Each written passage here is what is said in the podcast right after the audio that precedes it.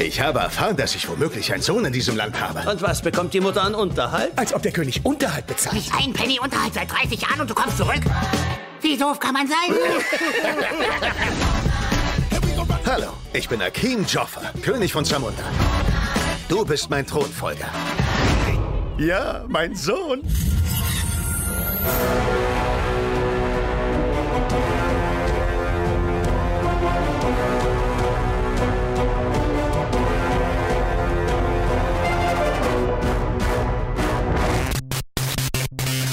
Yo, yo, yo und herzlich willkommen bei den Reviews diese Woche. Im Hintergrund lacht Dilly. Natürlich. Willkommen bei Planet Rap Geek oder was? Yo, yo, yo. Ach so, ja, ja, genau. Sup, homie. So cringy, bitte schneid das raus. Fang, fang nichts davon an. Äh, der Luke ist auch dabei, aber der, das ist irgendwie jetzt Tradition, dass Luke immer einfach beim ersten Review schweigt. Er creept im Hintergrund. Ja, wir reden über Coming to America mit einer 2 drin oder Der Prinz aus Zamunda 2, weil in den 80ern Filme sehr, sehr anders übersetzt wurden. 80er war es, glaube ich, ne? Äh, und der, es ist das Sequel zu Der Prinz aus Zamunda, was irgendwie ein furchtbarer Titel ist. Oder halt im Englischen Coming to America. Und der zweite Teil heißt auch Coming to America, aber es ist halt eine 2 drin. Was keinen Sinn macht für den zweiten Film. Nee, überhaupt nicht, weil er spielt ja üb- 99% nicht in Amerika. Der Film ist jetzt was 40 Jahre später oder so, handelt wieder von äh, Eddie Murphys Prince Akeem Joffer, Prince Akeem Joffer, der inzwischen Ke König von Zamunda, also der am Anfang des Films König von Zamunda wird. Das kann man, glaube ich, sagen, ohne dass es ein großer Spoiler ist. Es passi passiert ziemlich früh und dann erfährt, dass er einen, einen Bastard, einen unehelichen Sohn in Amerika hat, weil als er da war, was wir dann in einem weirden Flashback erfahren, er Sex mit einer Frau hatte, weil die, die ihn unter Drogen gesetzt hat, was nie angesprochen wird, wie fucked up die ganze Geschichte ist. Wie sehr vieles überhaupt einfach übersprungen wurde. Ja, Und es war auch wieder so ein, so ein Deepfake-Fest. Ne? Ja, ja, es ist natürlich so di- digital verjüngt und so weiter. Es ist, äh, das sieht man auch. Ähm, jedenfalls erfährt er, dass er einen, einen unehelichen Sohn hat und da er nur drei Töchter hat, von denen natürlich keine den Thron übernehmen kann, erkennen wir das Thema? Ich glaube ja. Macht er sich quasi auf nach Amerika, um seinen äh, Sohn, äh, den er noch nie getroffen hat, äh, nach Zamunda zu holen, dass der der Thronfolger werden kann. Und ja, währenddessen ist natürlich seine älteste Tochter, die darauf äh, gehofft hat, dass sie das wird, äh, pisst. Und dann ist da noch allerlei anderer Kram halt mit drin. So, warum fällt er mir nicht ein? Äh, Blade, wie heißt er? Wesley Snipes, genau, spielt einen, einen Diktator eines, eines Nachbarlandes, der auf den Thron äh, hofft und ihn eigentlich stürzen will und so weiter. Also ist da noch äh, sehr viel anderes drin. Aber ich glaube, so mal zur, zur grundlegenden Zusammenfassung. Lee, an dich die Frage: hast du, Hattest du den ersten davor gesehen? Wie fandest du den ersten und wie fandest du dann im Kontrast den zweiten? Na klar, habe ich den gesehen. Ist ja ein Weihnachtsklassik, finde ich. Also Coming to America 1, Prince of Zamunda 1 ist äh, meiner Meinung nach irgendwie ein Weihnachtsfilm.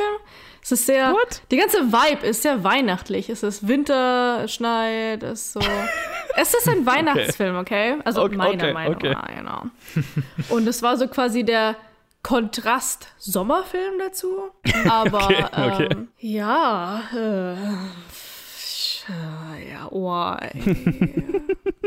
If it ain't broke, stop trying to fix it. Es war einfach nur tragisch. Also, äh, so viel wurde einfach ignoriert.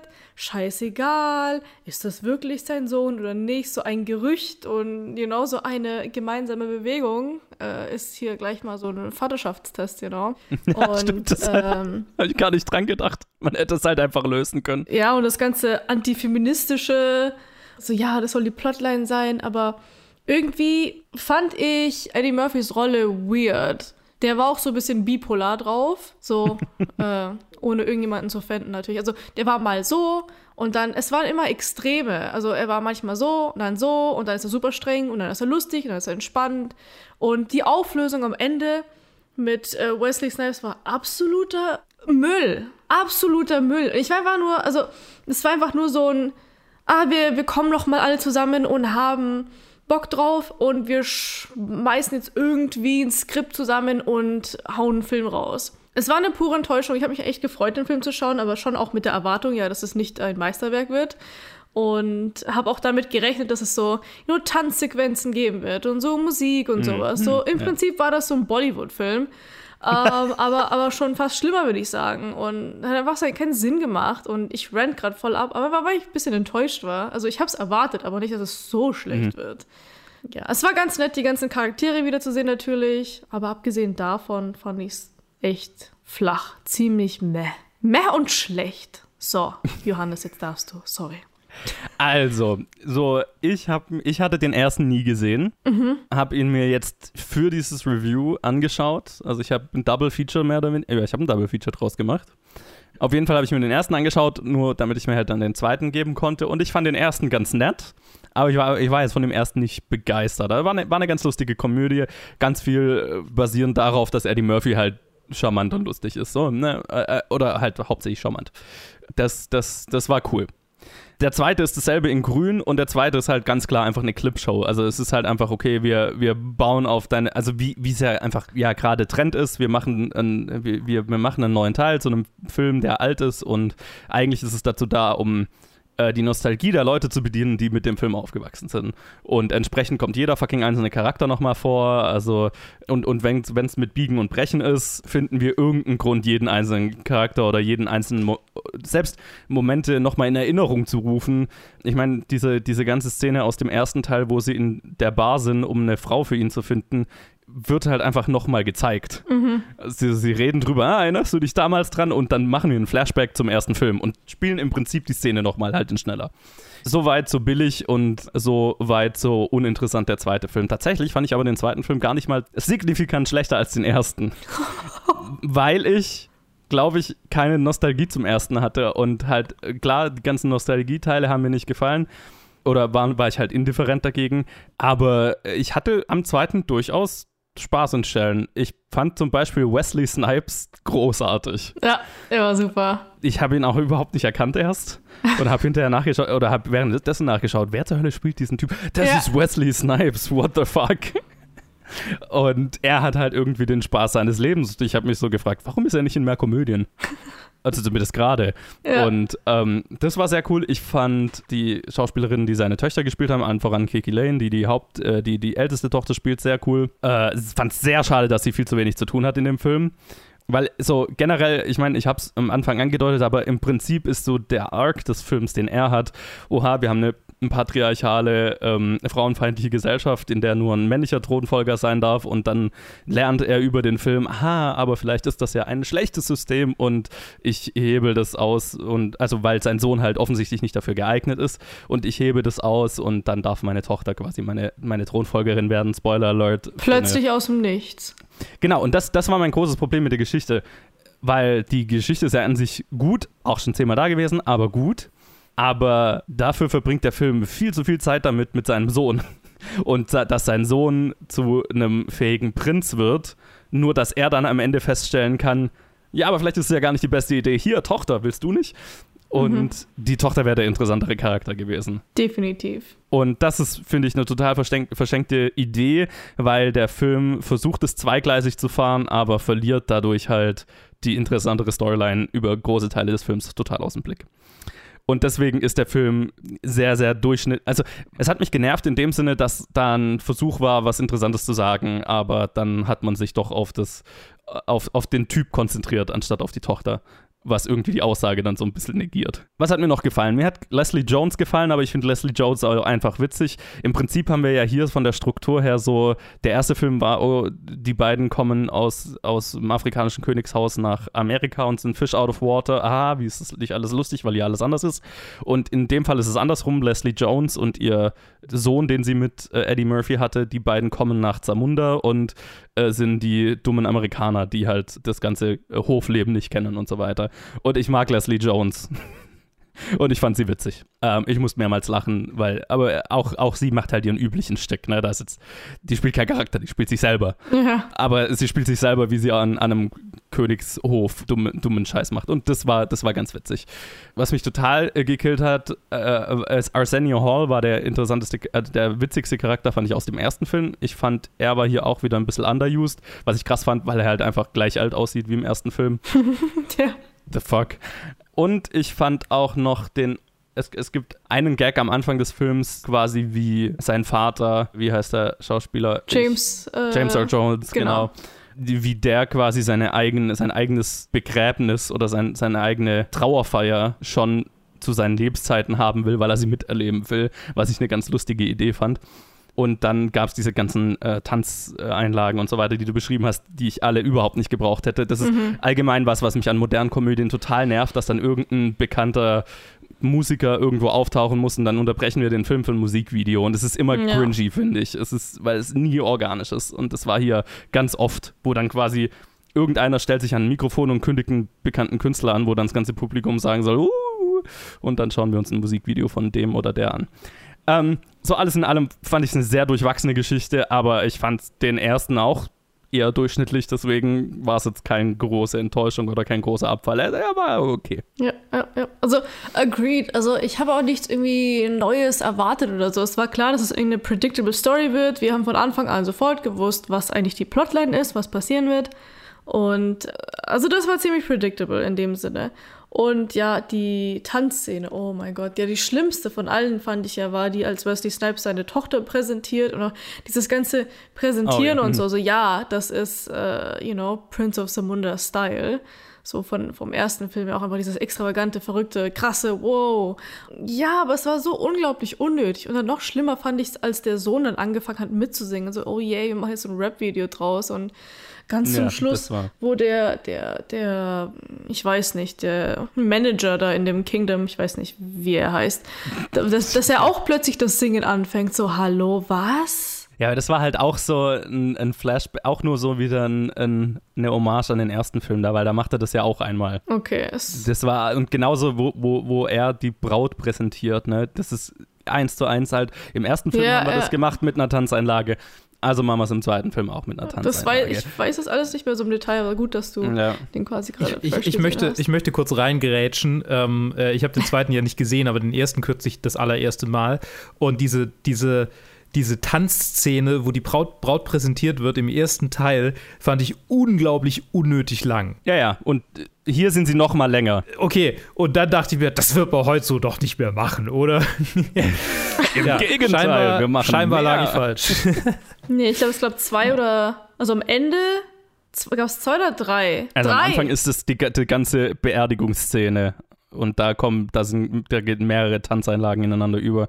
Dann gibt es den Moment, wo quasi ne, sein Sohn wird nach Amerika geholt, wird zum Prinz ausgebildet und dann kriegt er auch seine Braut präsentiert. Und die ist halt, ne, wie im ersten Film, so drauf getrimmt, ihm zu dienen und so weiter, macht alles, was er, was, was er sagt und haha. Und dann ist sie die gleiche, hat sie die exakt gleiche Persönlichkeit wie die im ersten ja. Film und äh, würde auf einem Bein rumhüpfen. Ach, so. Ja. Und da fand ich die, die letzte Szene eigentlich ganz lustig. das sind, ich glaube, das sind so Sachen, die äh, Leute genießen, die diesen Film schon früher gesehen haben. Der Film ist aber dann auch, muss ich so sagen, auch nichts für euch in dem Sinne. Dieser Film war für die äh, Fans, würde ich jetzt nicht sagen, aber für die Leute, die es kennen und, und mögen und gesehen haben, als sie ein Kind waren. Ja. Also daher so fand ich eigentlich die ganzen Wiederholungen lustig und konnte das appreciaten, äh, also wertschätzen, weil ich das einfach lustig fand. Ist, ah ja, stimmt, das war, das war, das war. Vor allem, ich habe den Film gleich das letzte Mal vor zwei oder drei Jahren gesehen.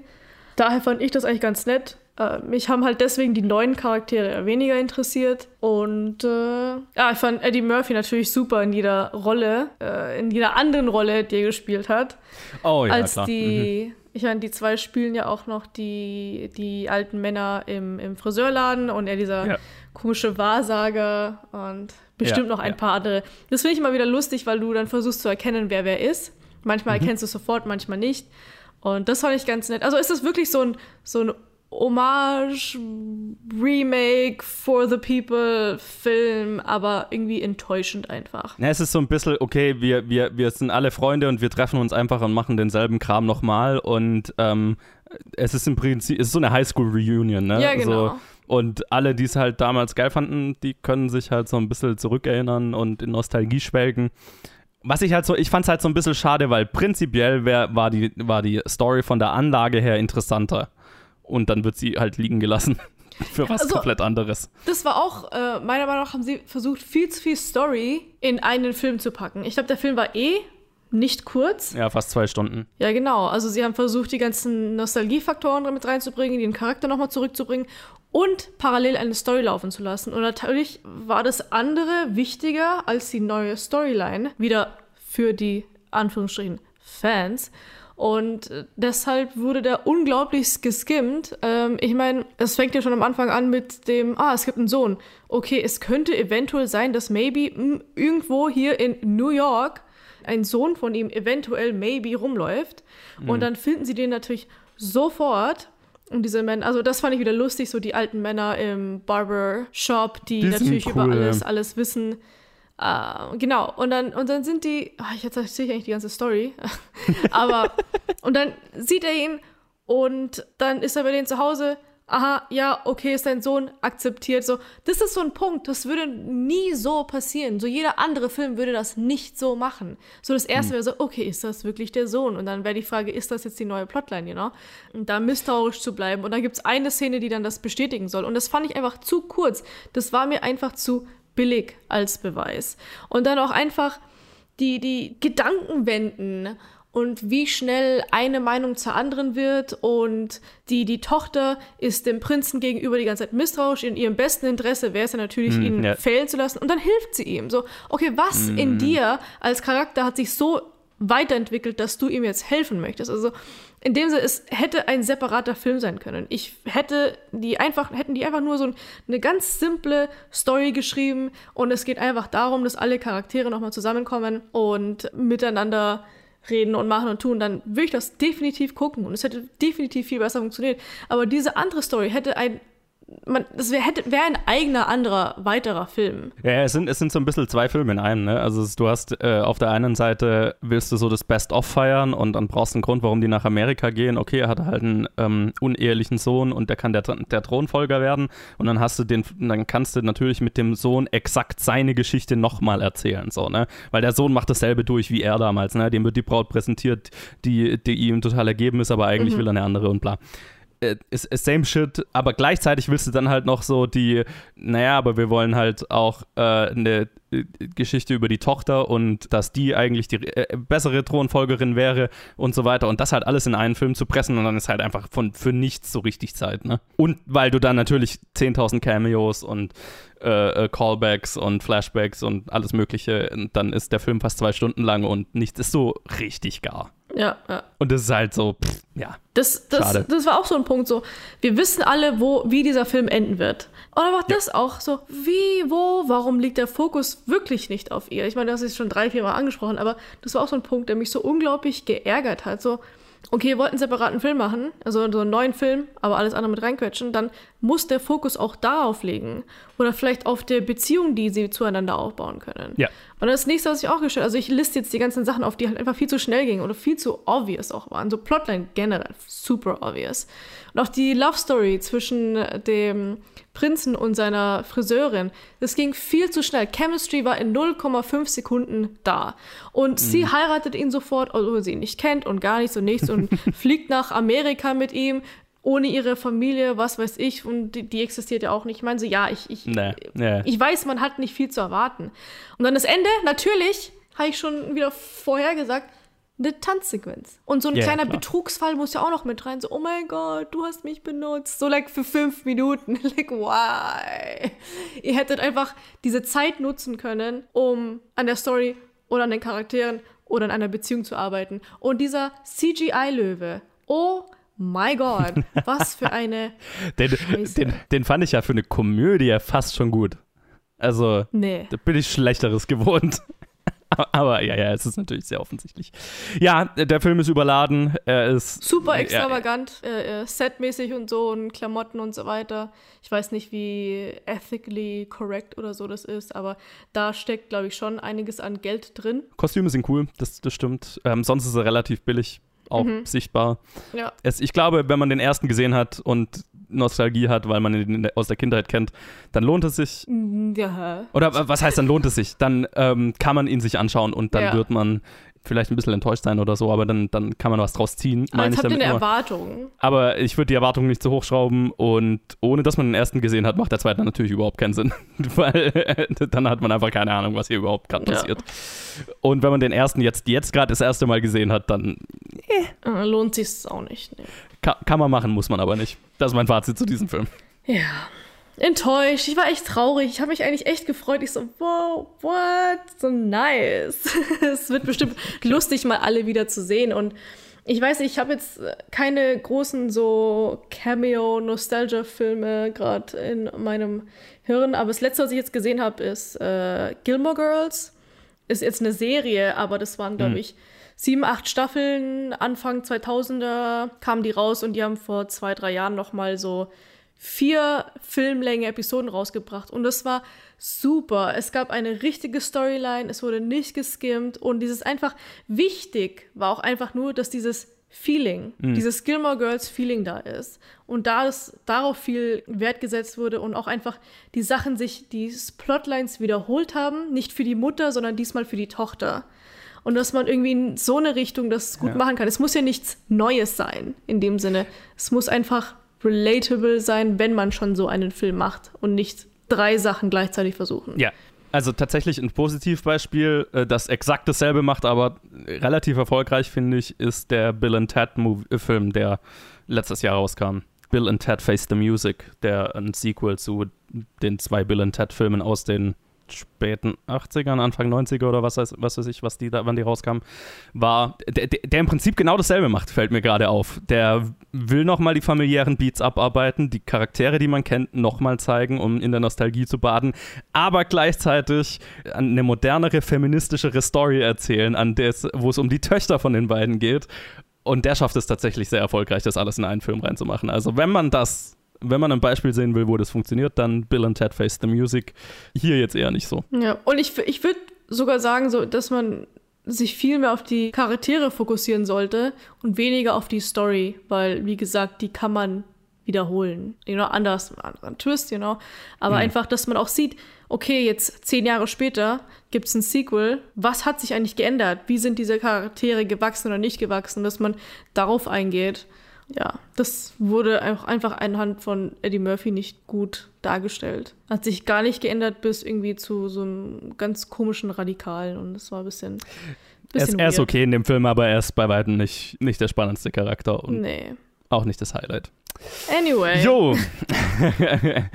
ich würde mal sagen, so viel zu Coming to America oder Der Prinz aus Zamunda 2. Was ein weirder Titel. Äh, danke, Lee, fürs dabei sein. Na klar. Und äh, wir hören uns wieder. Und Luke nach dem Trenner.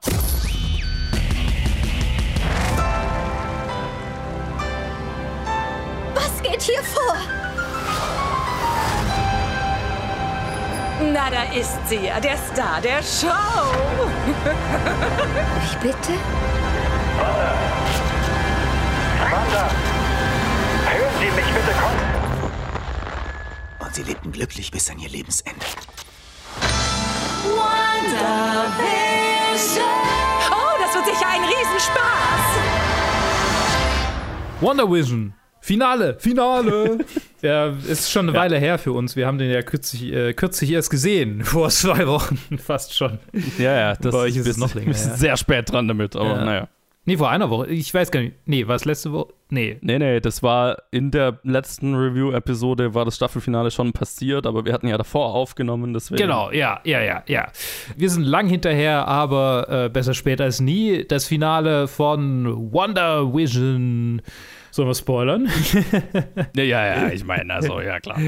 Okay, ähm, tatsächlich, was gibt's groß zu spoilern? Also, das Finale war ja in vielerlei Hinsicht äh, schon so ein bisschen vorhersehbar, also so, dass es jetzt einen Showdown geben wird zwischen Agatha und äh, Wanda, beziehungsweise dann mhm. White Vision, der, der am Ende von der vorletzten Episode da aufgeweckt wird, der jetzt hier gegen Vision kämpft. Wir haben hier tatsächlich einfach so ein klassisches Marvel-Kampfspektakel äh, und das ist überraschend erfrischend, nachdem, also gut, die, die Episode davor war, gab es auch so ein paar Momente, wo die Effekte dann ein bisschen aufgedreht wurden und davor gab es auch Momente, wo die Effekte aufgedreht wurden. Aber hier ist es irgendwie so, nachdem wir eine ganze Serie gesehen haben, die unsere, unsere Expectations ein bisschen subverted hat, ähm, die uns äh, was gezeigt hat, was so, was so einzigartig ist in der Marvel-Serie, äh, mhm. ist es hier, geht es hier so erstmal in einem, in einem Kampf-Showdown auf,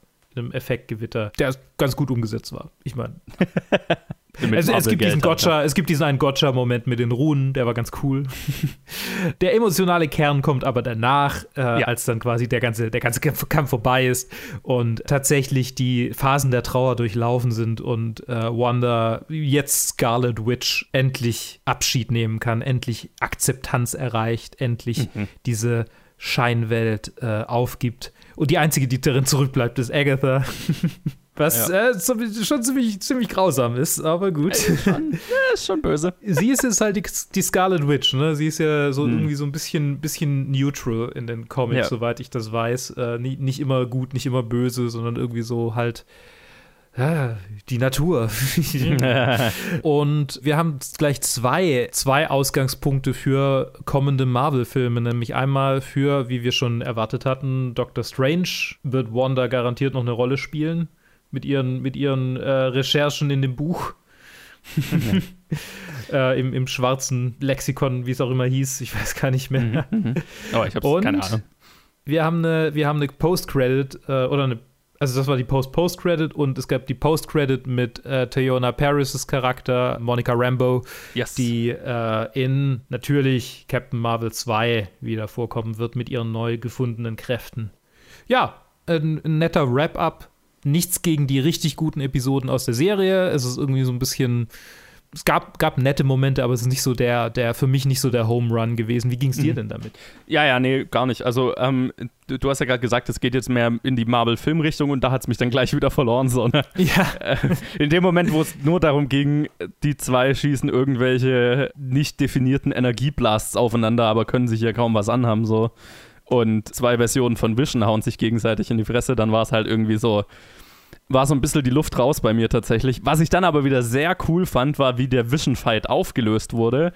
Mhm. Als Star Trek-Fan war ich sehr begeistert davon, dass es einfach in einer ethischen Debatte endet. Oder in einer, in einer philosophischen ja. Debatte, so rum. Ja, ja. Es hat mich, also ich, ich habe ja nie Star Trek geguckt, aber es hat mich an Dark Star erinnert, wo die philosophische Bombe am Ende davon überzeugt wird, dass sie das Universum ist und dann explodiert sie. Ich meine, in der Original Series gibt es mehrere Episoden, in denen Kirk am Ende einen Computer durch äh, Philosophie oder Logisch, Logikfragen in den Selbstmord treibt. So, Weil so, Facts don't care about your feelings. ja, genau. Ne? Es ist halt einfach ne? mehr, mehr, mehrere, mehrere Episoden, dass, dass die Auflösung ist. So, äh, ist dein e-, Handeln nicht aufgrund dieser Philosophie unethisch und so weiter und müsstest du dich nicht selbst eliminieren, bla bla bla. Ähm, uh. Ja, also das, das fand ich cool. Äh, hat mich gefreut. Ähm, so die ganze Auf, die Auflösung zwischen Agatha und, und Wanda hat mich tatsächlich sehr, sehr kalt gelassen. Also äh, in dem Moment, wo es halt, wie gesagt, nur noch darum ging, okay, jetzt fliegen wir durch die Luft und äh, schießen uns mit Energieblasts äh, ab, fand ich tatsächlich ein bisschen langweilig. Das emotionale Finale danach, wo sie dann einen sieht, dass sie halt diese Welt auflösen muss und so weiter, ihre Kinder daran verliert und dann ganz am Ende natürlich ähm, mit Vision in dem Haus steht und ähm, die Welle kommt näher und die beiden und auch Vision weiß, das fand ich fast noch emotionaler in dem Moment, Vision weiß, dass er gleich nicht mehr existieren, nicht, nicht existent sein wird und damit klarzukommen, auch wie er hier sagt, okay, wir haben schon mal auf Wiedersehen gesagt, dann, äh, keine Ahnung, aufgrund der Wahrscheinlichkeit oder der, der bisherigen Ereignisse ist es wahrscheinlich, dass wir uns sogar wiedersehen. So. Äh, fand, ich, fand ich schön. Ne? Also das, das hat mir alles gefallen, auch mit der Post-Credit-Scene, wo, wo sie dann alleine da in der Hütte ist und so weiter und in dem im Necronomicon, keine Ahnung, wie es heißt, ähm, schmökert. Äh, äh, gefällt mir, gefällt mir. Ist, ist cool. Ja, wie gesagt, sonst und natürlich über die, die ethische Frage darüber, was sie diesen ganzen Leuten in Westview angetan hat, wird, das wird sehr, sehr offensichtlich einfach umschifft, so, ne? Ja, ja. Das, oh ja. Das oh wird ja. sehr außen vor Stimmt. gelassen. Vor allem, weil die dann ja einfach alle dann um sie rumstehen und so weiter und es wird halt einfach ignoriert. Das wird, das wird nie angesprochen, was sie den Leuten angetan hat und was, ja, was die durchgemacht haben, ist so ein bisschen wurscht. Das fand ich auch so ein bisschen weird, ne? weil dann geht es mehr darum, okay, Agatha und bla und was machen wir mit der und so und die ganzen Opfer, die sie über, keine Ahnung, Wochen gefoltert hat, stehen halt alle noch rum und haben entweder kein Problem damit oder keiner kümmert sich um sie. Ja, sie gucken sie ein bisschen, sie gucken sie ein bisschen böse an. Und, Genau, sie und, sind alle auf jeden Fall sehr wütend. Und ich glaube, ich glaube, äh, Rambo sagt zu ihr, ja, was sollen sie machen? Oder irgendwie in der Richtung. Es, es Also wird Rambo. irgendwie so angesprochen, nee, es war irgendwie so, äh, was Agatha mit ihnen gemacht hätte, wäre schlimmer gewesen. Oder irgendwie, es war irgendwie so, du warst das kleinere Übel oder irgendwie sowas. Wird Ah, quasi, mm. quasi entschuldigt. Also, Mm. äh, ich bin, nicht, ich bin nicht davon überzeugt, dass wir das adäquat abgehandelt haben. Aber sei es drum. Ja, und dann fand ich natürlich, also was ich tatsächlich lustig fand, weil wir, äh, dass, dass sich äh, der Quicksilver-Reveal nicht als Quicksilver-Reveal rausstellt, sondern dass er halt tatsächlich einfach irgendein random Dude war und dass Mhm. eben nicht die X-Men im Marvel-Universum angekommen sind, sondern dass die Fox-X-Men halt wahrscheinlich einfach nix, nicht mehr existieren. Haben sich ja schon wieder sehr viele Leute darüber aufgeregt, fand ich sehr lustig. Ja, aber, aber so alles in allem, ich- ich fand es ein bisschen durchwachsen. Es war jetzt bei weitem nicht die stärkste Episode, eher auf der schwächeren Seite. Ja, in dem Moment, wo wir uns alle wieder einfach nur hauen, finde ich es wieder uninteressant. Tja, ähm, willkommen in Phase 4. Das war jetzt der Anfang von Phase 4, oder? Yep. Yep, yep, yep. Als nächstes kommt, glaube ich, Captain Falcon und der Winter Soldier. Sehe ich das richtig? Ja, das geht ja nächste Woche los. Was heißt, geht nächste Woche los? Ist das nicht einfach ein Film? Nein, nein, das ist eine Serie. Das ist einfach Das ist auch eine nächste Serie. Ja. Oh Gott, das ist Ge geht direkt weiter. Mhm. Ich Ah. habe ich hab, ich hab's in unsere Slack, in unseren Slack, in irgendeinem Channel habe ich es reingepostet. Ja. Die haben quasi Marvel-Content für die nächsten Ach, zwölf Monate im Prinzip ununterbrochen. Ja, ach ja, das ist eine Serie. Und dann, ach, und dann kommt Black Widow. Hey Mensch, am 7. Mai kommt Black Widow. Genau, und dann kommt irgendwie die nächste Serie, dann, Dann der nächste kommt Film, Loki, die nächste Serie, genau. Dann kommt Shang-Chi, dann kommt What If, dann kommt Miss Marvel, auch eine Serie. Und dann Ja. Eternals. Hey, im November kommt Eternals. Und dann Hawkeye. Et Hawkeye. Eter Eternals ist das einzige daraus, wo ich mir denke, das ist spannend. Weil Mhm. der ist unter der fucking Regie von Chloe Zhao, die gerade kurz davor ist, einen Oscar für, Best Regie, für beste Regie dieses Jahr zu kriegen. Oh, wofür? Nomadland, der hierzulande Ah. noch rauskommt, den ich schon gesehen habe, der großartig ist und die Chancen sehen- stehen sehr, sehr gut, dass sie einen Regie-Oscar dafür kriegt. Ach Mensch. Okay, ja, äh, das ist jetzt aber ein bisschen einer anderen, einer, einer anderen Folge, einer, einem anderen Ding vorgegriffen, Ja. mein Freund. Ja, Das, ist Oscar-Special muss, ich richtig. noch- muss ich noch ein paar Tage gedulden. Ja, aber es ist tatsächlich, also sie, sie ist spannend, weil sie die meist preisgekrönte Filmemacherin aller Zeiten ist, weil sie den Film auch geschnitten hat und so weiter und gerade Schnittpreise, Preise fürs Drehbuch, Preise für die Regie, Best Picture Preise auf allen möglichen Preisverleihungen absahnt dafür und Dann muss ich den Film wohl noch angucken. yes. Wo kriegt man den zu sehen? Na, auf dem amerikanischen Streamingmarkt kann man ganz normal gerade schauen. Also Äh, und hier, hierzulande kommt er halt erst im ab Mai oder Mai oder so raus. ach, Deutschland. Naja, Ja. okay. ja, Ja, also deswegen Eternals, da, da bin ich also ne, einfach aus dem Grund sehr gespannt drauf, aber so der Rest, naja, naja mal schauen. Ja, wir werden sehen. Wir werden sehen. Jetzt gucken wir mal. Jetzt, jetzt sehen wir erstmal die, die bösen Sozialisten von den guten Kapitalisten äh, ähm, verprügeln, verprügelt werden. Was? Ich habe gehört, die Gruppe, gegen die Captain Falcon und der Winter Soldier kämpfen, sind böse, böse Kommunisten. Und das, was sie wollen, ist unter anderem Healthcare in den Comics. In so alten, alten, alten Comics, so während der Red Scare wurde Ah ja, diese okay, Gruppe okay. wurde diese Gruppe äh, erfunden und äh, die war Okay. halt so, oh, oh, oh, die bösen Die bösen. Hippies oder Oh. was? Okay, naja, schauen wir mal. bestimmt, Ob, da machen sie, machen sie bestimmt Anarchismus mit Bomben und so draus. Keine Ahnung. ja, ich habe ja, keinen der ja, Trailer gesehen. Ähm, ich habe weil ich habe mich auch nicht informiert, weil ich die zwei Charaktere so stinklangweilig finde. Ich habe auch überhaupt keinen Bock auf die Serie, aber ja. ich, ich lasse mich gerne überraschen. äh, gucken wir mal. Wir können es auch einfach lassen. Wir können es auch einfach boykottieren. Ich hatte mit dem Gedanken gespielt und dann dachte ich mir, naja, Gruppenzwang und der Fakt, dass es halt wieder in irgendeiner Weise mit irgendwelchen Filmen zusammenhängen wird. Äh, werde ich es mir anschauen, dann mal schauen, ob, ob ich es review, hängt davon ab, ob es mich packt oder nicht. Ich höre die Schmerzen in, dein, in deinen Worten. Wenigstens sind es wahrscheinlich wieder so halbe Stunden-Episoden. Das kann man ja mal irgendwo ein. Ja, wir werden sehen, wir werden sehen. Naja, das ist ein Thema für in zwei Wochen, wenn wir nämlich Jawohl. die ersten drei Folgen tatsächlich schon davon gesehen haben werden. Da kann man dann ja auf jeden Fall beurteilen, ob es einen Weil diesen Freitag kommen zwei raus und sehe ich das richtig? Nee, es kommt eine. Nee, 19. 19. kommt eine raus, 26. kommt die zweite raus. Dann nur die ersten zwei Folgen. Ja, okay. Mhm. Ja, so, so. Nada. Ja, wer- werden wir dann drüber reden. So, WandaVision, alles in allem sehr cool. Hat mir, hat mir sehr gut gefallen. Ähm, ist sehr weit oben in meinem Ranking, was, was das ganze Marvel-Zeug angeht. Einfach weil es sehr anders war als vieles, was davor war, auch wenn das Finale jetzt wieder sehr konventionell war. Alles in allem hat mir die Serie gut gefallen und ich, ich weiß die, die Experimentierfreude, die hier gezeigt wurde, sehr zu schätzen. Mir hat es auch sehr gefallen. Ich glaube, ich glaub, es, es gab viele, die es cool fanden und die, die es nicht cool fanden. Die mögen bestimmt den Snyder Cut, bevor sie ihn gesehen haben. Ja, den re reviewen wir auch in zwei Wochen, ne? Erinnere mich nicht dran. Ich weiß gar nicht, wo diese fünf, vier Stunden für mein Leben herkriegen soll. Das, naja, Ja, in, das ist auch nicht so, dass ich die Augen zumachen kann und dann ist es vorbei. Nee, ich muss es, ich muss es angucken. Naja. Nee, ich, ich äh, um zurück zu, zu Wonder Vision zu kommen. Nee, ich, ich mochte, ich mochte die, die Serie auch sehr. Ich, äh, sie war was anderes, sie war cool, erfrischend. Ähm, Das auf jeden Fall. Hatte ein paar schöne Wendungen. Mehr Catherine Hahn in Zukunft, bitte. Ja, die, die, kann, die kann ruhig mal wiederkommen. Okay, Okay. gut. Dann ähm, würde ich sagen, machen wir doch jetzt äh, einen Übergang zu.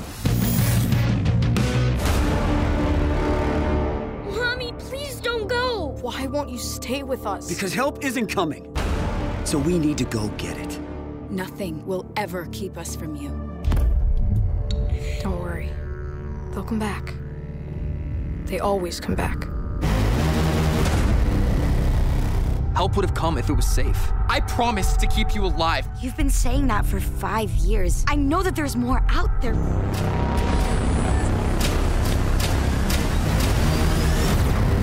Atlas Destroyer? It's still here? Welcome, Cadet. What's that? Kaiju, Category 4. Pacific Rim The Black ist eine neue Netflix-Anime-Serie im Pacific Rim-Universum, von der ich vor einem Monat oder so einen Trailer gesehen habe, wo, die- wo der rauskam. Und ich meine, Animation ist nicht so mein Ding, Anime ist nicht so mein Ding, aber Pacific Rim ist sehr mein Ding und deswegen musste ich sie natürlich anschauen. Äh, die habe ja nur ich gesehen, weil natürlich. Ähm, übrigens ist gerade, ja, also ich meine, äh, äh, äh, Godzilla vs. Kong kommt demnächst raus. Pacific Rim kam raus und nochmal irgendwas kam raus, wo irgendwelche großen Monster sich gegenseitig verprügeln. Ich, ich lebe gerade im Himmel, was, was das ganze Monster-Ding angeht. Außerdem schaue ich ja gerade die ganzen japanischen alte Filme. Also ich bin gerade so richtig in einem äh, große Monster hauen sich gegenseitig in die Fresse Binge drin, der jetzt unterbrochen wird, weil ich jetzt die ganzen Oscar-Filme schauen muss. Aber bis zuletzt war ich da auf jeden Fall sehr sehr äh, drin und das hat alles sehr schön gepasst. Äh, so von den, von den Release-Zeiten. Äh, Pacific Rim The Black ist eine sieben Episoden lange und die Episoden sind auch nur so 20, 30 Minuten lang oder so, also echt, echt machbar. Äh, eine Serie oder eine erste Staffel. Also die spielt im in Australien nach der Invasion der Kaijus. Wer Pacific Rim gesehen hat, der weiß zumindest den Hintergrund. Der, der wird hier nur so semi erklärt, dass es, man erfährt halt in der Serie, ja, okay, äh, Monster sind auf die Erde gekommen, wir haben große Roboter gebaut, um sie kaputt zu hauen, aber es kamen immer mehr und immer stärkere Monster und dann letztendlich geht es um ein Geschwister, äh, zwei, äh, ein Geschwisterpaar, ein älterer Bruder und seine jüngere Schwester, deren Eltern, Mutter und Vater, beide Jägerpiloten waren. Also Jäger sind für die, die Pacific Rim nicht gesehen haben, die großen Roboter. Und so im Pacific Rim ist so die Idee, na, diese großen Roboter sind so mächtig und so schwer zu kontrollieren. Da brauchst du zwei Piloten, die gemeint synkt sind, quasi, damit ein menschliches Hirn das aushält diese Maschine zu bedienen. Und weil du halt gemeint synkt sein musst, können das nur Leute machen, die entweder verwandt sind oder sich sehr ähnlich sind und so weiter, die Drift-kompatibel sind, um Pacific Rim-Lingo zu verwenden. Und die Eltern von den beiden waren das halt, haben einen der Jäger äh, gesteuert und äh, eines Tages sind sie halt von einer Mission nicht zurückgekehrt und die beiden sind mit ein paar anderen Kindern quasi in so einem isolierten Tal aufgewachsen unter, unter sich.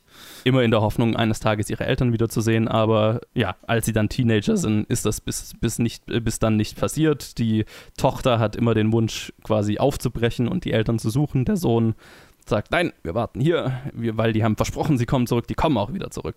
Und die Geschichte nimmt ihren Lauf, als die Schwester dann aus Versehen in diesem Tal äh, in einen, einen Untergrundbunker sozusagen findet, wo ein unbenutzter Jäger drin steht. Also ein riesiger Roboter stellt sich raus, es ist ein Trainingsjäger und sie schaltet den an und lockt damit mit dem Lärm, den sie aus Versehen verursacht, ein Kaiju in das Tal und sorgt für den Tod aller ihrer Freunde, was fucking darker Anfang dieser Serie ist. Aber, ne, weil das Kaiju kommt halt einfach rein und bringt die alle um. Und nicht nur haben, haben die das Trauma, dass ihre Eltern weg und vermutlich tot sind. Nee, jetzt haben sie, hat sie auch noch alle ihre Freunde getötet. So fucking dark. Äh, aber die beiden müssen dann halt diesen Jäger nehmen. Sie haben kein Training. Äh, dieser Jäger ist ein Trainingsjäger, wie gesagt. Er hat halt also keine Waffen. Und ähm, sie müssen quasi sich aufmachen, Unterschlupf zu finden, also irgendwo halt in sich in Sicherheit zu bringen und beschließen dann halt, naja gut, dann können wir auch nach unseren Eltern suchen. Äh, unterwegs treffen sie unter anderem auf, also hauptsächlich auf eine Gruppe Menschen mit einem skrupellosen Anführer, die quasi ähm, ja, andere Leute, Menschen in Fallen locken und äh, ausnehmen oder halt äh, Kaijus jagen oder zumindest ihre Eier jagen und verkaufen auf dem Schwarzmarkt und so weiter. Es ist so ein bisschen Walking Dead-artig, hat es mich erinnert, so nach dem Motto, uh, die wahren Monster sind die Menschen. Und ja, da, da geht dann der Hauptteil der Staffel dazu. Also man kann sich vielleicht denken, mit 30 äh, Minuten Episoden und äh, sieben Episoden diese Staffel, die, da ist jetzt nicht ein, ein, ein riesen Epos an Geschichte, das da drin ist, sondern es geht hauptsächlich um die Interaktion mit dieser Gruppe und Charakteren, die sie da kennenlernen und wo das alles hinführt. Mir hat die Serie tatsächlich ziemlich gut gefallen, äh, was mich überrascht hat. Ich fand, es war ein cooles Add-on für das Pacific Rim Universum und es freut mich auch, dass im Pacific Rim Universum mehr gemacht wird. Bisher gab es ja zwei Filme. Der erste finde ich großartig, der zweite war nicht gut. und äh, die Serie schafft es tatsächlich wieder so ein bisschen an den, an den ersten ranzukommen, weil was der zwei, also ich meine, man schaut das ja hauptsächlich, weil man große Monster und große Roboter sich kloppen sehen will und das hat der erste Film halt, finde ich, so richtig atmosphärisch und richtig nice spürbar und cool inszeniert. Und das schafft die Serie auch. Also die Animation hier ist wirklich großartig. Die haben ein paar sehr kreative neue Kaiju-Designs und was der erste so ein bisschen kaputt gemacht hat, so, äh, der zweite Film so ein bisschen kaputt gemacht hat, so dieses, dieses Gespür für, wie gewaltig diese Maschinen sind und diese Monster und wie klein der Mensch da ist und so weiter. Das ist ja, warum man, also warum ich diese Filme schaue, weil, weil dieses Gefühl halt irre ist. Das schafft die Serie tatsächlich trotz obwohl es animiert ist und so weiter, wahnsinnig gut rüberzubringen. Und das ist cool. Und so diese Grundprämisse von zwei untrainierten Piloten, die irgendwie lernen müssen, mit dieser Maschine umzugehen, sich gegenseitig besser kennenlernen müssen, um, um mit dieser Maschine erfolgreich umzugehen. Und dann natürlich, okay, die hat keine Waffen und so weiter, sie sind so ein bisschen verteidigungslos. Das ist einfach eine gut, gute Grundlage für, für eine spannende Serie in diesem Universum. Mir war es dann ein bisschen arg viel, okay, jetzt konzentrieren wir uns nur auf diese Menschen und was sie mit diesen Menschen zu tun haben und ein bisschen wenig Kaiju, aber da kommt es dann auch wieder zurück. Ah ja, genau, das habe ich noch gar nicht erwähnt. Dann gibt es noch irgendein Kind, das sie aufgreifen, an dem rum experimentiert wurde und das ein Mensch-Kaiju-Hybrid ist, was bis zum Ende der ersten Staffel nicht erklärt wird und aber was cooles Potenzial für später hat. Ähm, aber es fühlt sich alles mehr wie ein Pilotfilm an. Ne? Also ich meine, insgesamt hat es natürlich dann schon seine habe ich nicht ausgerechnet, wie lang es äh, insgesamt ist, aber seine zwei, drei Stunden. Aber es fühlt sich trotzdem an, als wäre es eine sehr unfertige Geschichte. Also ich denke, da, also es wird auf jeden Fall noch eine zweite Staffel geben und ich hoffe, die führen das auch weiter, weil da gibt es, denke ich, viel zu erzählen. Die Charaktere sind spannend, die Grunddynamik ist spannend und die Monster- und Kaiju-Kämpfe sind cool. Was willst du mehr? Also für Fans des große Roboter ge kämpfen gegen große Monster oder große Monster kämpfen gegen sich äh, gegenseitig Genres durchaus empfehlenswert. Kann man sich anschauen. Ist ein Snack von der Serie, also machst auch nichts kaputt. Meine Frage noch, kann man das angucken, ohne Pacific Rim gesehen zu haben? Ja, mit Sicherheit. Okay. Ich würde empfehlen, Pacific Rim davor gesehen zu haben, weil Mhm. geil und es wär, also es kommen keine Charaktere aus Pacific Rim vor, es werden, es werden so mal beiläufig, wird irgendein Name gesagt und du als Fan des ersten Films denkst du dir so, uh, ne? Aber äh, das war's. Also die, die, die Geschichte ist separat und sie erklären dir am Anfang alles, was du wissen musst. Also von daher, ja, kann man gut ohne den Film gesehen haben, denke ich, anschauen. Okay. Alright. Ähm, du leuchtest. Oh, danke schön. Ich benutze Aloe und Fluschlamm für meine... Nein, sieh doch. Das, das ist die Magie von meiner kleinen Schwester Amber. Ich hab das Leuchten. Die von deiner kleinen Schwester? Ja, jeder Drache hat eine eigene Magie. Und welche ist deine? Ich bin eine krass gute Schwimmerin.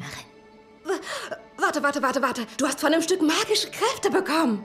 Ist dir klar, was das bedeutet? Ich brauche kein Nachtlicht mehr. Was? Nein! Du bist noch mit der Magie des Steins verbunden. Und das bedeutet, dass du damit immer noch die Welt retten kannst. Wenn wir die anderen Stücke finden, kannst du sie zusammensetzen und mit den Drohnen ein Ende machen. Und mein Bart zurückbringen? Und ganz Komandra zurückbringen. Raya and the Last Dragon. Raya und der letzte Drache ist der neueste Pixar Animated. Äh, kürzlich haben wir es doch erst von dem Pixar Animated Nicht gehabt, oder? Pixar. Ist nicht Pixar? Nein, das ist Disney Animation. Das ist äh, ein Ach, anderer. Animationsarm von Disney. Okay, okay, der andere Animationsarm von Disney. Ja, ich habe offensichtlich keine Ahnung von irgendwas. Don Hall ist irgendwie der erstgecreditete Regisseur, aber Carlos Lopez äh, Estrada äh, und Paul Briggs und John Reaper sind, sind irgendwie auch Director von diesem Film. Den Voice-Rollen Kelly Mary Tran, Aquafina, Isaac Wang, äh, Gemma Chan, Daniel Day Kim, Benedict Wong und noch viele, viele mehr. Yes. Ein sehr asiatisch-amerikanischer Cast. Rein, Asi, also durchweg. Alan Tudyk Cast. Ah ja, Alan ist Tudyk. die Stimme von Tuk Tuk. Alan Tu- Tudyk macht sein obligatorisches Ich spiele den Animal Sidekick. Ja, ja, der Otto Walkes von Amerika. Äh, Ja, ja, das ist halt echt so. Der war ja in Moana, war er das Huhn und was war davor der letzte Disney? Keine Ahnung. Er spielt immer den Animal Sidekick halt. ja, Kann gut Geräusche machen, Ähm. Ja, ich meine, es, es ist ja auch ein Soft Skill. Das Äh, ist richtig. Raya ist tatsächlich der erste Prinzessinnen-Animationsfilm von Disney des Jahres. Auch wenn er sehr untypisch für einen Prinzessinnen-Animationsfilm des Jahres ist, weil sie sehr erwachsen ist. Wahrscheinlich die erwachsenste. So aus den, aus den, und, und auch die fähigste von Anfang bis Ende. Zur Story: Es geht um eine ähm, fiktive äh, Region, eine fiktive Welt, die sehr südostasiatisch angehaucht ist, sehr Mhm, ja. an Vietnam, Thailand, da die Länder, die es da so gibt, ähm, äh, inspiriert. Und diese Welt äh, wird von, äh, ist, ist durchzogen von Menschen und Drachen und noch ganz vielen Fantasiewesen und wird dann eines Tages angegriffen von Amöben, riesigen Amöben, Coronavirus irgendwie. äh, und die machen virusartig, ja. Es ist virusartig, weil es- die, die verwandeln die Menschen und, und Tiere und also alles in, in Stein und äh, duplizieren sich dann, wenn sie diese Leute dann in Stein verwandelt haben. So irgendwie ist so ein bisschen impliziert, dass sie die Seele von denen mitnehmen und wird nie so richtig erklärt. Die gibt's halt einfach und die Drachen, ähm, die letzten Drachen äh, erschaffen dann einen Drachenstein, um diese Wesen zu vernichten und verbannen die Wesen tatsächlich auch und die Menschen sind allein übrig, es gibt keine Drachen mehr und die, was tun sie, äh, was sollen sie auch anderes tun, zerstreiten sich, äh, der Reichtum und der Überfluss der Garten Eden ist ruiniert, sie trennen sich in fünf verschiedene Nationen, die äh, passenderweise auch alle sich unterschiedlich verhalten und äh, verschiedene Übel Überlebensstrategien gefunden haben, jedes so ein bisschen inspiriert von einem anderen Land äh, aus, aus dieser Region, also aus dieser tatsächlich real existierenden Region, so zumindest architektonisch. auch vom Kampfstil her. Fand ich ganz cool. Ähm, Genau, apropos Kampfstil, viel Martial Arts. Äh, die äh, Hauptperson äh, Kelly Murray Trans Charakter Raya ist die Prinzessin und letzte Überlebende des Herz-Clans, die jetzt mit ihrem Begleiter Tuk Tuk, der so eine Mischung aus Bär und äh, ähm, Roly Poly, wie heißen die? Äh, Armadillo. So, Genau, ja, ein Armadillo, und so Kellerasselmäßig auch so ein bisschen, Es weil ist, ein bisschen, es ist ein bisschen Armadillo und ein Meerschweinchen. ja, sie, sie sagt ein paar Mal Käfer zu ihm, deshalb äh, hatte ich Ja. so, hatte ich so das, das, den, Stimmt, ja. die Kellerassel. Ähm, naja, auf jeden Fall, stimmt, mit diesem stimmt, rollt sie durch die Welt und äh, geht jeden Fluss ab, um dann den letzten Drachen mit einem äh, zerbrochenen Stück Drachenstein. Ach so, ja, genau, die ruinieren Entschuldigung. Ich, ich, ich hab, wir nehmen heute schon viel zu lange auf. Ich kann keinen Plot mehr zusammenfassen. Also die, Es ist auch kompliziert. Diese ganzen Nationen kommen zusammen. Ähm, sie, sie hat eine kurze kleine Nerd-Freundschaft mit einem anderen Mädchen. Sie ist damals irgendwie so, keine Ahnung, 12, 13. Und dieses andere Nerd-Mädchen stellt sich als äh, äh, verräterisch heraus. Und äh, diese sorgt dann dafür, gemeinsam mit ihr auch irgendwie, weil sie dumm genug war, der, den, das Versteck des Drachensteins zu zeigen. Ihr schafft es, den Drachenstein zu zerstören. Äh, jede Nation, äh, die, die Wesen kommen wieder. Ähm, ganz viele Menschen, auch der Vater von, von äh, Raya, werden halt irgendwie in Stein verwandelt. Äh, also diese, diese Dingwesen, diese Viruswesen.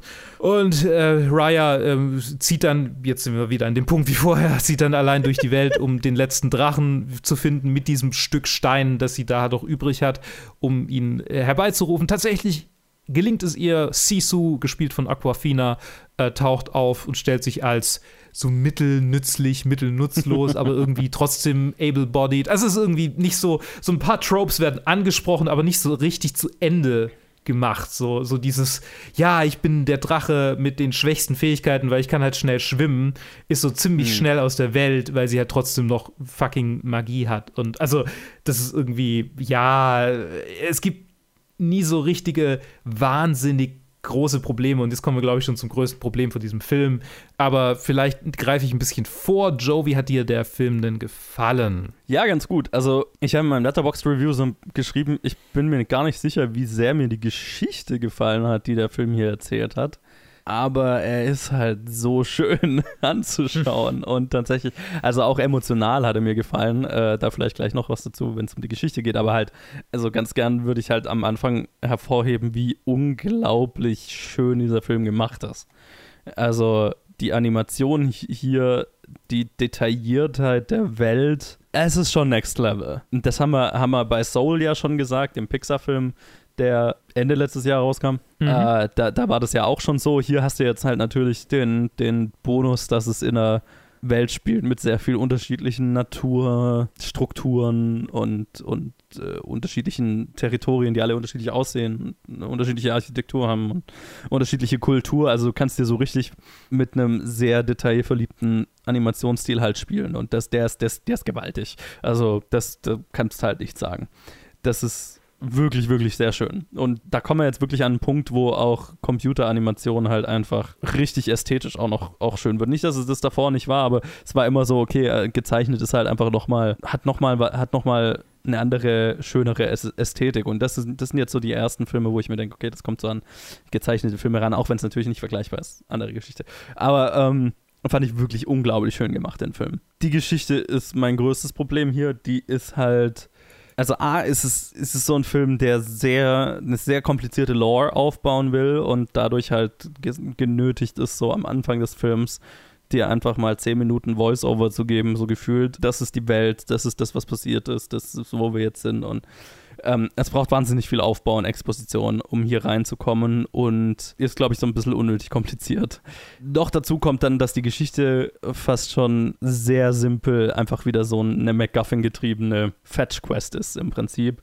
Also, okay, die, die findet am Anfang diesen Drachen, cool, und dann ist halt der Rest des Films, okay, jetzt müssen wir die fünf Kristallsplitter finden und sie vereinen und dann können wir die Wesen aus der Welt schaffen. Und das ist halt, also wie jeder x-beliebige Adventure-Film, wo wir Ja. Gegenstand X finden müssen, um das Böse zu besiegen. Und entsprechend halt 0815, wie, wie jeder dieser Filme.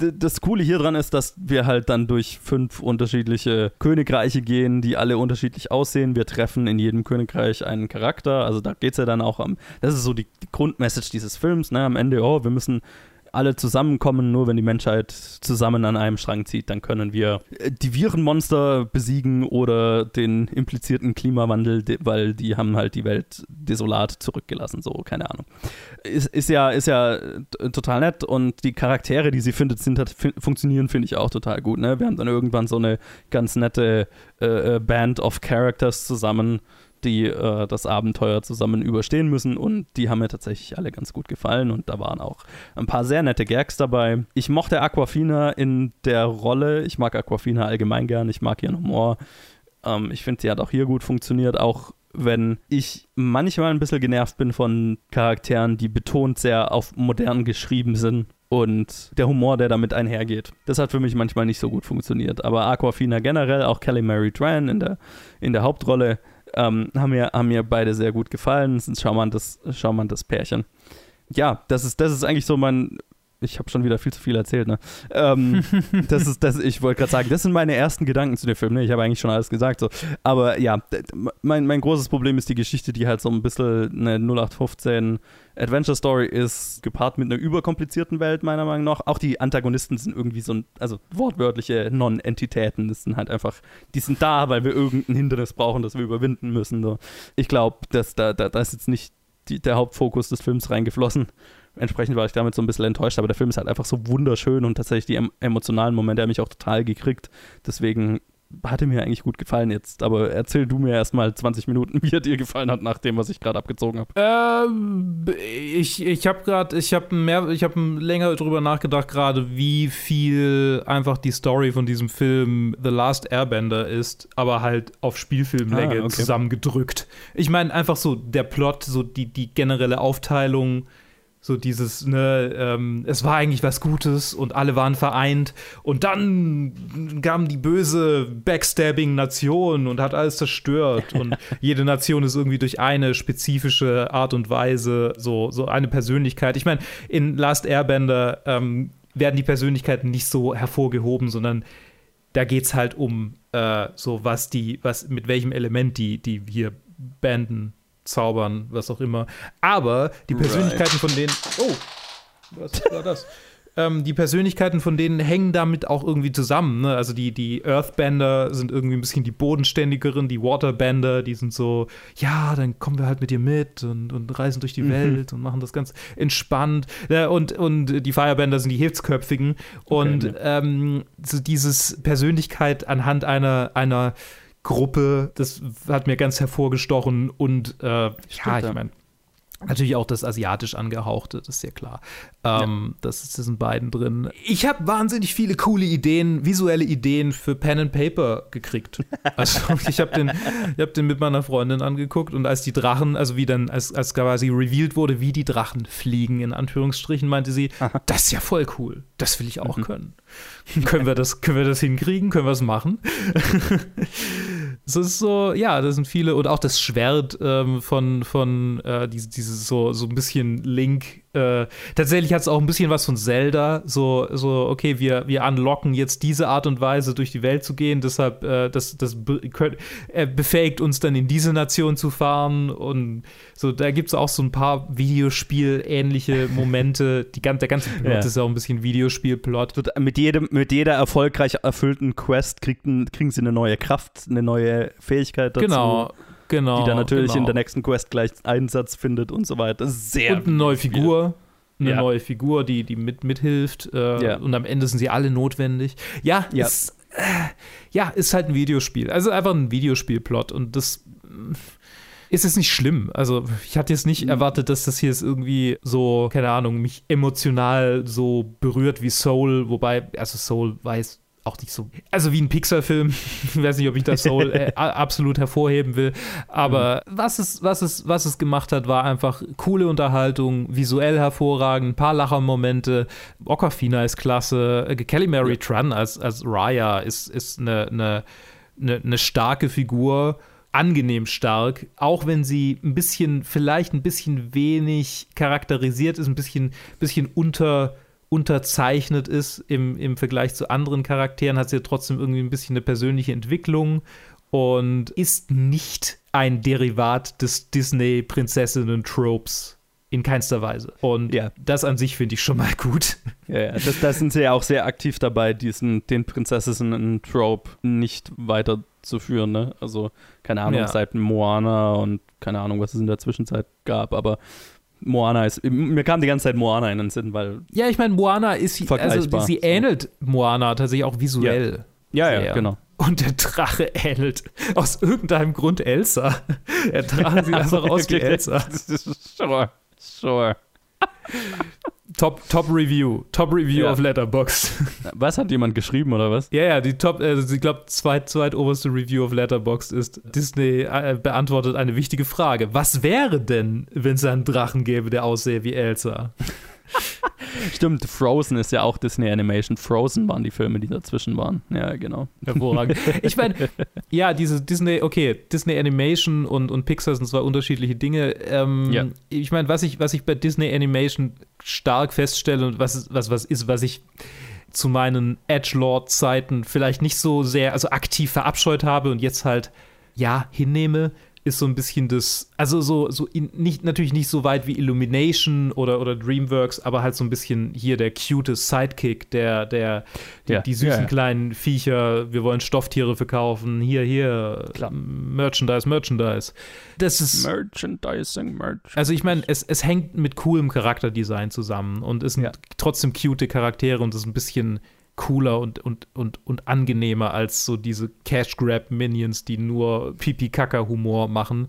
Das fand ich hier ganz, ganz, also der, der, das Rolly, der, der, der Puck, Puck, Tuk Tuk ist super cute. Und die, die Viecher und die kleinen Äffchen und das Baby, das Con-Baby, das sind alles so cute kleine Sachen, die, auch wenn sie einfach die Pinguine aus, aus Madagaskar sind. Ich meine, die haben literally die gleiche, die haben einfach die gleiche Sequenz. Das ist einfach die gleiche Ja. Sequenz. Du kannst mir drei, mindestens drei Shots sind einfach eins zu eins aus Madagaskar übernommen. Ja, Naja. ist schon zu lange her, dass ich mich daran erinnern würde, aber ja, ja, also es, es ist sehr offensichtlich so die Strukturen, die Disney Animation halt immer macht. Die sind hier alle vorhanden. Es hängt dann immer, wie, wie sehr es für mich funktioniert, davon ab, wie, wie es geschrieben ist und wie es eingebaut ist. Und ich fand halt, die Charaktere hier waren alle nett. Ne? Auch das Baby mit den drei Affen könnte einfach ein cuter Sidekick sein. Aber am Ende hat mich das auch emotional total gepackt, weil auch das Baby eine emotionale Tiefe hat dann so, ne? Letztendlich. Ja. Ja, Charak Charaktere sind, also die Charaktere sind, die, die Hauptcharaktere, tatsächlich bis auf Raya, die dann schon manchmal so ein bisschen, bisschen, vielleicht, vielleicht ist es, vielleicht, vielleicht ist mein Problem mit Raya, dass sie, dass sie so dauerhaft so wirkt, als hätte sie alles so hundertprozentig im Griff und dann so ein bisschen entfernt von allem wirkt. So dieses Captain Marvel-Problem, so dieses, okay, die ist zu. Also es, es gibt Momente der Verletzlichkeiten, es gibt Momente des Scheiterns, aber die werden irgendwie, die, die, die halten nicht so richtig an. ihr, ihr Arc ist ja auch so ein bisschen, dass sie eigentlich so eine Front aufbauen will von ich habe alles unter Kontrolle und nach und nach muss sie lernen, mit den anderen zusammenzuarbeiten und denen zu vertrauen. Das ist ja der große äh, die große Message Ja. des Films. Das heißt, äh, ich meine, es ist, glaube ich, relativ absichtlich, dass sie am Anfang so eine Front oder so, so Mhm. eine, sich, sich so gibt. So nach dem Motto, okay, ich, ich äh, kann alles, ich brauche niemanden und so weiter. Ich meine, es gibt halt genug Szenen, wo es einfach so ist. Ja, ja, ja, ja. Ich, ich weiß schon, was du meinst. Ja. Martial Arts in diesem Film, schön, sehr schön. Cool. Sehr cool. Ja. Und Unterschied, also ich bin jetzt nicht der absolute Kenner schlechthin, aber ich kann Stile so einigermaßen unterscheiden und ich meinte erkannt zu haben, dass die unterschiedlichen Nationen unterschiedliche Kampfstile nutzen oder, oder unterschiedliche, also quasi so, ne, also die Feuernation, die Katzen. ähm, ich glaube, es war Muay Thai. Ich glaube, Okay. es war Muay Thai. Ich bin mir nicht ganz sicher. Ich habe viele Ellbogen und, und Kniestöße gesehen und dachte mir, ah, hier. Mhm. Aber also bitte berichtigt mich eines Besseren, falls ihr da mehr Ahnung davon habt. Das ist überhaupt keine. keine ich, ich dachte nur, ah, guck mal hier, das könnte ein anderer Kampfstil sein als der. Und ich habe Ong Bak gesehen und das erinnert mich daran. so, so weit, so weit Schön. sind meine Kenntnisse. Also Ja. Fanfiction-Kenntnisse von, Ja. von Martial Arts. ähm, yeah. aber, aber also visuell ist er hervorragend. Also die Anfangssequenz, wo es da so über die Felder drüber, drüber äh, Mhm. schwenkt, da, da meinte meine Freundin, mein Gott, ist es, ist es, ist es animiert? Ich habe ich hab's Nein. mir auch gedacht am Anfang. Ja. Habe ich mir auch gedacht, das ist halt fotorealistisch so, ne? Das ist einfach krank. das ist echt krank. Absurd. Ja, stark. Es ist echt stark. Und ich, ich finde es ganz cool, dass sie so ein, so ein weil ich meine, das war ja lang so, okay, äh, so, so das Ziel in, in der Animationsbranche, okay, wir wollen so fotorealistisch wie möglich werden. Und jetzt hast du das Problem, jetzt darfst du nicht zu fotorealistisch werden, sonst wirken nämlich menschliche Charaktere, ne? dann kommst du ins Uncanny Valley. Die müssen immer noch Mhm. wie Cartoons aussehen, sonst akzeptieren wir sie nicht. Ne? Je, je näher wir ans Fotorealistische ran wollen, damit, desto unwirklicher werden die. Und ich finde, ähm, also Pixar hat es perfekt gelöst und ich finde Disney Animation ist da auch ganz gut dabei. So, die, die Menschen bleiben so ein bisschen Cartoons, aber passen trotzdem in diese fast schon fotorealistische realistische Welt ganz gut rein. Also es, es fühlt sich organisch an. Und das ist, glaube ich, nicht einfach und das ähm, weiß ich zu schätzen, wie, wie gut es hier funktioniert. Mhm. Das kann ich alles unterschreiben und das ist alles, was ich, was ich noch irgendwie ist auf jeden Fall ein cooler Film. Ist er 30 Euro wert? Das ist die Frage, die man jetzt, glaube ich, für sich beantworten muss. Wenn man eine Familie hat und die will diesen Film angucken, dann vermutlich. Mit Sicherheit immer noch billiger als ein, Ki als ein Kinoabend. genau dieses. Ich, ich war überrascht, dass sie das wieder gemacht haben. Also, weil, weil, weil Soul kam ja raus ohne, äh, ja. ohne, ohne, ohne diesen die, Pre Premieren-Ding. Es sind die Familien, es sind die Familienfilmspektakel mit denen sie das machen wollen. Ja, war Soul nicht zu, ja, ja, vielleicht war Soul mehr auf ein älteres Publikum angelegt, keine Ahnung, also. Ich weiß nicht. Aber ich bin mal gespannt, ob sie das mit, dem Mar mit den Marvel-Filmen machen werden, die dann nicht so rauskommen. Also das äh, hier Black ja, Widow ist ja, ist ja der große, der große nächste Release. Ja, du, ich meine, äh, damit warten sie ja wohl doch, bis der halt im Kino laufen kann. Also Hä, ja. aber du hast doch, du hast doch, wir haben doch vorher davon geredet, da, da steht Black Widow doch drin in diesem, in diesem, in diesem ja, Kalender. Aber das ist schon als Kino-Release gedacht. Ach so, als Kino. Mm, ich dachte mhm. auf Disney Plus. Ah. Und ich dachte, das kommt alles auf Disney Plus. Nope. Ach Mann. Scheiß. Also, äh, das ist, was ich so, weil, weil die Disney World hat sich ja nicht geäußert dazu, also nee, beziehungsweise wo Warner Brothers angekündigt hat, wir machen alle unsere Sachen zeitgleich auf HBO Max, beziehungsweise bei uns halt Sky und im Kino. Und Disney hat sich da relativ so geäußert, naja, wir wollen aber an einem Kino-Window in irgendeiner Form festhalten. Und ich meine, so weit wie die Amis mit dem Impfen sind, dann ist das jetzt nur noch eine Frage der Zeit. Ich wollte es gerade ansprechen. Dann, dann, dann, dann äh, ich meine, das ist wahrscheinlich das Letzte, worüber wir uns beschweren sollten. ja. dass, wir, dass wir wegen der Impfkampagne nicht ins Kino können. So, mein Gott, also da gibt es da gibt's schon größere Probleme, die, die, die, diese Impfkampagne so mit sich bringt. Aber trotzdem ärgert mich das ein, ein klein wenig. Ein du hast gleich reden. Du, du bist geimpft, zumindest. Halb. Äh, einmal. Einmal. Einmal. Ja. Das heißt, ich habe noch keinen vollen Schutz. Das ist richtig, das ist richtig. Ich werde das nicht, ich werde einen Teufel tun ins Ski. Also selbst wenn sie offen hätten, würde ich. Würd, aber bis zum, bis zum, äh, bis zum Fantasy Filmfest hast du deinen zweiten dann gekriegt, oder? Ähm, das wird sich zeigen, ähm, wenn AstraZeneca Ach, äh, genau, ja. dann freigegeben wird. Ja, die werden ja nicht, du kriegst doch nicht den ersten und dann kriegst keinen zweiten, oder? Das wäre irgendwie. Doch, okay, das mal, passiert gerade. Das passiert gerade, mein Freund. Ja. genau dieses. Jetzt, jetzt mal mal ein Politik-Podcast. Ich, ich breche das hier ab, weil jetzt kann ich mich aufregen, aber good God, people. Good God. Ja, wann, wann war das nochmal? Ich weiß gar nicht mehr. Mai? Ja, das wird ein bisschen knapp, weil der volle Impfschutz, den habe ich theoretisch. Naja, mir. Was, zwei, drei Wochen nach dem zweiten Shot, oder? Nach dem ersten Shot hat man theoretisch schon nach drei Wochen einen, einen gewissen Schutz. Yeah. Aber ähm, der volle Schutz ist nach dem zweiten Shot zwei, drei Wochen genau. Und der genau. ist ja. schon, der ist erst im Mai, mein zweiter. So laut Plan. Heißt, ja, okay, äh, also bist du halt bis, zum, bis, nur, bis noch nicht 100 Prozent bis dahin. Ja, ja werden, wir, werden wir sehen, werden wir sehen, bis dahin die, wie bis dahin die, die, die Situation aussieht, ne? Ja, ja, ich bin eh der Letzte, der, der, der, der eine Impfung kriegt, aber meine Family hat eine und du hast eine, also alles gut. Alright, so, bevor wir jetzt hier einen Corona-Podcast draus machen, da hätte ich zwar noch viel zu sagen.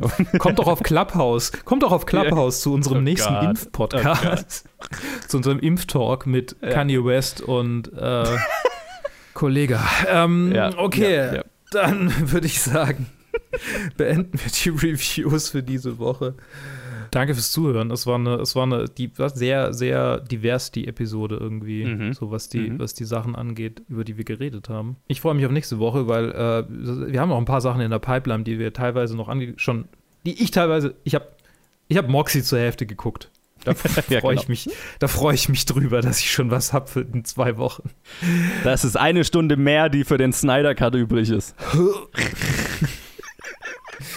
Äh, na toll. Ja, ich wollte gerade sagen, ich ähm, wird noch, wird noch, werde noch viel erleiden müssen bis zur, nächsten Aufnahme. Dann hört ihr, hört ihr in der nächsten Aufnahme, ob wir im Delirium sind oder nicht. Ja, genau. In der nächsten Haben Aufnahme wir. werden wir vollkommen die, die Directed-by-Episode, die in drei Monaten rauskommen wird.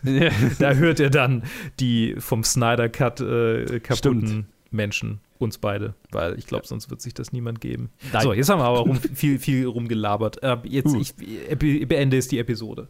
Danke Okay. fürs Zuhören. Sagt uns, falls ihr diese Filme gesehen habt, einen von denen, wie, wie sie euch gefallen haben. Gerne auch, wie wir euch gefallen. Und wir hören uns dann das nächste Mal. Bis dann. Tschüss. Außer wenn wir euch nicht gefallen, dann schreibt nichts.